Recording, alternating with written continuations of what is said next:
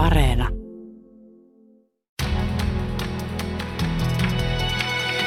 Kuuntelijaklubi. Mä nyt vielä kysyn uudestaan, koska mun mielestä se on sun henkilökohtainen näkemys hänestä, niin kyllä sä sen mun mielestä voit kertoa, että minkälainen hän oli. Oliko hän mukava, ikävä ihminen? Oliko se semmoinen, no, kenen kanssa se viettäisi vapaaehtoisesti aikaa?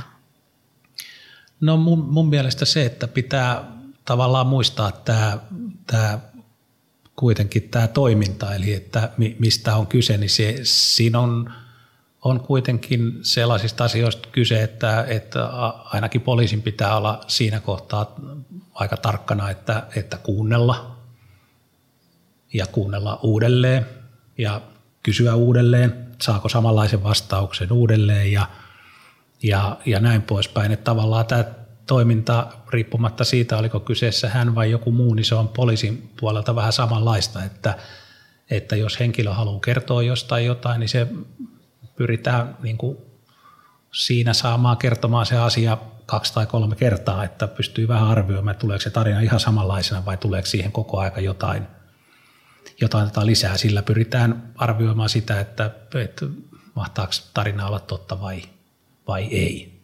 Ja sitten se, että, että totta kai on niin, että, että jos niin kuin nyt vuosi, vuosia on jotain tapaamisia ja niin edelleen, niin ei se suhde ainakaan niin kuin lähtökohtaisesti voi kovin vihamielinen olla. Että ei kai silloin kukaan, kukaan ihminen halua poliisille antaa vihapäissään jotain tietoja, että, että, että, että tota, en tiedä, Vantaan vankilassa oltiin osastolla, samalla osastolla ja sitä osastoa kutsuttiin herrasmiesosastoksi. Miten alamaailman huipulle päädytään? Miten sieltä jättäydytään pois? Ja millainen mies on liivijengiläisten entinen pomo Keijo Vilhunen? Kahdeksanosainen ex-jengipomo Keiju Vilhusen elämä audiosarja kurkistaa alamaailman kulissien taakse ja perehtyy Keijo Vilhusen elämään sekä maailmankuvaan. Keskeiseksi nousee kysymys, mikä saa ihmisen ryhtymään rikolliseksi. Aihetta lähestytään muun muassa Keijo Vilhusen ja edellisessä näytteessä äänessä olleen Helsingin poliisin entisen huumepäällikön Jari Aarnion haastattelujen avulla. Haastateltavina on monia muitakin, muun muassa entisiä rikollisia, rikostutkijoita ja asiantuntijoita sekä nimettömiä lähteitä. Lisäksi lähteinä on käytetty asiakirjoja ja äänitallenteita. Ex-jengipomo Keiju Vilhusen elämää tutkii rikos- ja oikeustoimittaja Vera Miettinen. Kuuntelijaklubi.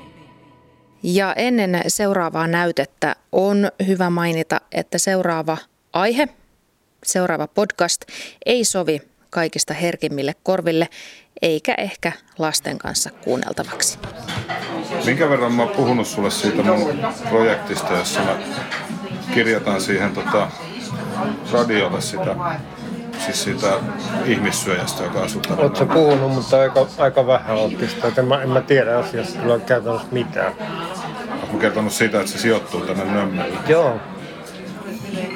Onko se kuullut mitään täällä asuessa sitä asiasta? En aika harvoin tässä itse asiassa kukaan, kukaan siitä nyt täällä puhukaan tai tietääkään. Että tässä oli hauska, kun tultiin tähän ravintolaan, niin tuossa ulkona pyöri semmoinen kaveri, joka tuli meille vastaan kerran, että me äänitettiin. Kysyttiin siltä, että tietääkö se jotain tästä ja sehän alkoi tarinoimaan ihan älyttömästi. Että se selitti, että täällä postissa, hän asui jo 80-luvun alussa täällä ja tuossa Nömmän postissa, joka silloin oli asemalla, tai siis nykyisessä, siinä asemarakennuksessa. Mm. Ja siinä oli niin kuin, ää, työskenteli kaksi kannibaalia. Ja ne piti jotain niin kuin sisäelimiä postin jääkaapissa. Ihan älytöntä. Mm. Mutta sitten mä myöhemmin sain selville, että se to, tosiaan tämä, niin tämä kannibaali oli töissä vähän aikaa siellä postissa. Tuskenpa se nyt piti mitään, mitään siellä jääkaapissa mitään elimiä. Mutta mutta tota, joo, siis se ensimmäinen murha tapahtui Nömmellä ja sitten he asuivat. Se oli minun pariskunta. Onko me siitä kertonut, että ne oli, ne oli siis tämmöisiä kaksikymppisiä nömmeläisiä? Joo, olen. Miten sä itse kuvailisit tätä Nömmeä niin kuin asuinpaikkana? No tällä yksinäiselle eläkeläiselle, niin eihän Tallinnasta varmaan tätä parempaa paikkaa löydy.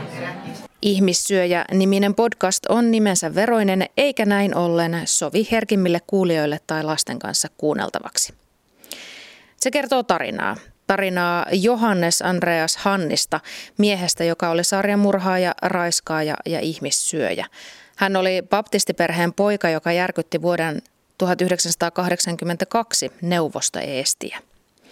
Johannes Andreas sai ylipuhuttua nuoren vaimonsa osallistumaan rikoksien salaamiseen ja suunnitteluun. Miten ihminen luo itselleen oikeutuksen riistää toisen henki, vieläpä ruumiin häpäisten? Ihmissuoja podcastissa Ville Hytönen selvittää vuoden 1982 tapahtumia. Hän kiertää murhapaikkoja murhaajan ja tämän puolison asuinpaikkoja, tapaa asiasta tietäviä ihmisiä ja keskustelee lukuisten asiantuntijoiden kanssa. Tämä sarja perustuu tositapahtumiin, mutta draamalliset kohtaukset sarjassa ovat fiktiota. Kuuntelijaklubi. Ja sitten hieman muutakin kuin true crimea. Nimittäin rahaa ja asiaa rahasta. Kesän jälkeen monilla on luottokortti tapissa, mutta onneksi rahan ja sen käyttöön keskittyvä podcast Melkein kaikki rahasta antaa meille kaikille evät siihen, kuinka kukkaron nyörejä saadaan jälleen kiristettyä. Melkein kaikki rahasta uuden kauden avausjaksossa toimittaja blokkaaja Julia Thureen kannustaa meidät vieraansa Heta Moilasen kanssa säästöspurtille.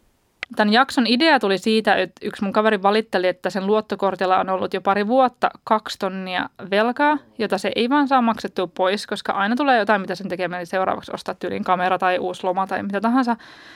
Ja yksi juttu, mikä säästämisessä ja kuluttamisessa onkin olennaista, on se, että säästääks ennen sitä ostotapahtumaa vai sen jälkeen, koska joka tapauksessa se summa pitää maksaa jossain vaiheessa. Ja luottokortti mahdollistaa nykyään sen, että säästää sen summan vasta sen jälkeen.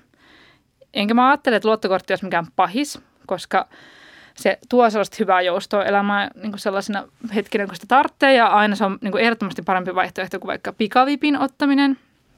Mä kysyin Instagramissa, että mihin jengin luottolasku menee, niin moni mainitsi tällaisia, kuten vaikka hammasremontti. Se oli yllättävän yleinen eläinlääkärikulut, ne tulee aina sille aivan puskista ja aivan törkeän hintaisia olen huomannut. Itselläni ei ole lemmikkiä tällä hetkellä, mutta on ollut. Ja sitten ylipäänsä tällaisia niin jotain pieniä elämän epäonnia. Mutta sitten moni laittoi myös, että ihan vaan sille lomailu ja matkat, niin sitten ne laitetaan roikkumaan sinne luotolle, kuten vaikka tämä mun kaverin, kaverin niin kuin luotto oli tullut siitä. Niin sitten mä mietin, että näissä kohdissa – kun tällaiset niin kuin kivat jutut, mistä tietää, että, että mikä on tulossa, niin silloin olisi niin kuin sinällään ihan fiksua säästää se asia etukäteen, eikä jättää sitä niin kuin megapitkään roikkumaan sitä velkaa. Ja tähän on kaksi syytä.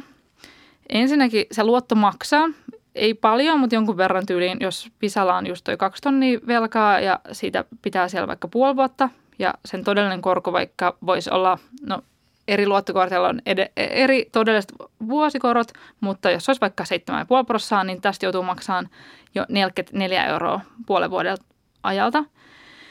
Niin mitä pidempään se velka hengaa siellä kortilla, niin sitä enemmän sitä korkoa joutuu maksamaan. Ja, ja se periaatteessa voi olla aika turhaa, jos on mahdollista säästää se tai maksaa se pois.